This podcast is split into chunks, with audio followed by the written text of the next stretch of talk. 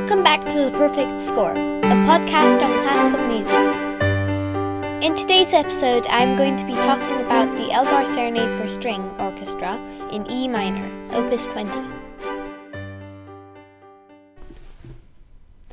For rights reasons, I can't play a recording of this piece in my podcast, but in the show notes I linked a YouTube video of the serenade being played by my favourite orchestra, the Academy of St. Martin in the Fields.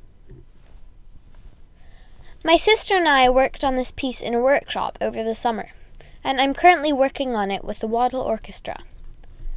Just to give you an idea of how the piece sounds, here's my sister and I playing the first few bars, and just keep in mind that this doesn't include the lower strings part.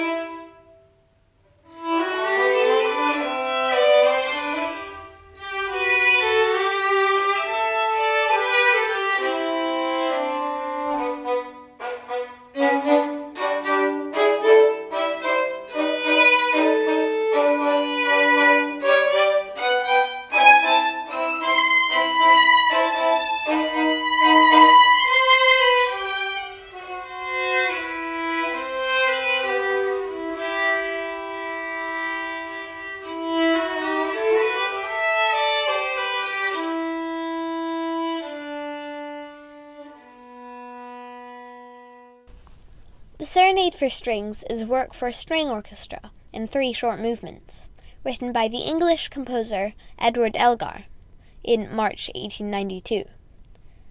At that point, Elgar had yet to achieve the public recognition that came to him by the end of the decade. His compositions did not earn him enough to support his wife and his daughter, and he earned most of his living conducting local music ensembles and teaching in his hometown, Worcester, while continuing to compose. The serenade was said to have been based on a suite Elgar wrote four years previously, but this prototype has not survived. The finished product was the first of Elgar's compositions with which he said he was happy with. He wrote to a friend about the three movements, quote, I like 'em, the first thing I ever did. Unquote.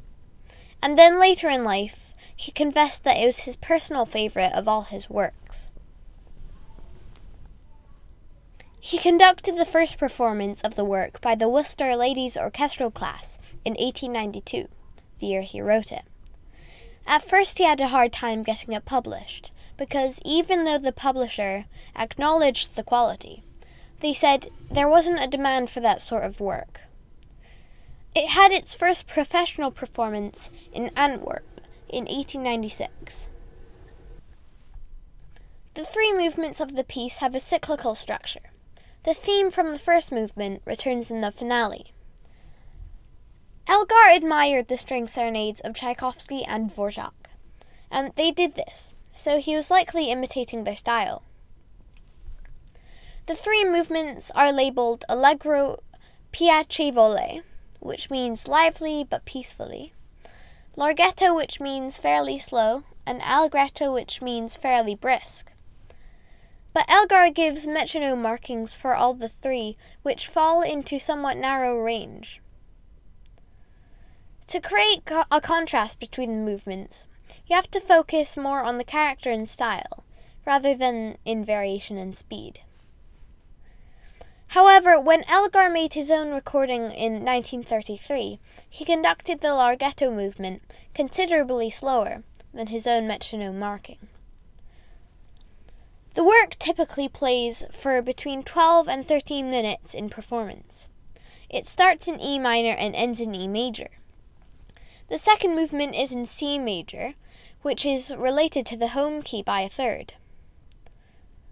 This was a popular technique in the Romantic era. He does it again with the third movement, which starts in G major and moves to E major. There are lots and lots of dynamics and articulation markings throughout the work, and this may be because Elgar had so much experience working with students. He wanted to make it clear exactly what they had to do. The serenade has always been popular with amateur groups and youth ensembles because it's not too technically demanding while still being challenging. And of course, it has such a mature and elegant sound. Audiences, audiences always love to hear it. Even though it was one of Elgar's earliest compositions, it has always been one of the most frequently recorded and performed, as well as beloved of all his works. Thank you for listening to today's episode, and make sure to visit my Instagram at Perfect Score Podcast, and also make sure to visit my website at perfectscore.fm. And also check the show notes for the YouTube recording of the St. Martin in the Fields Orchestra playing this piece. Thank you.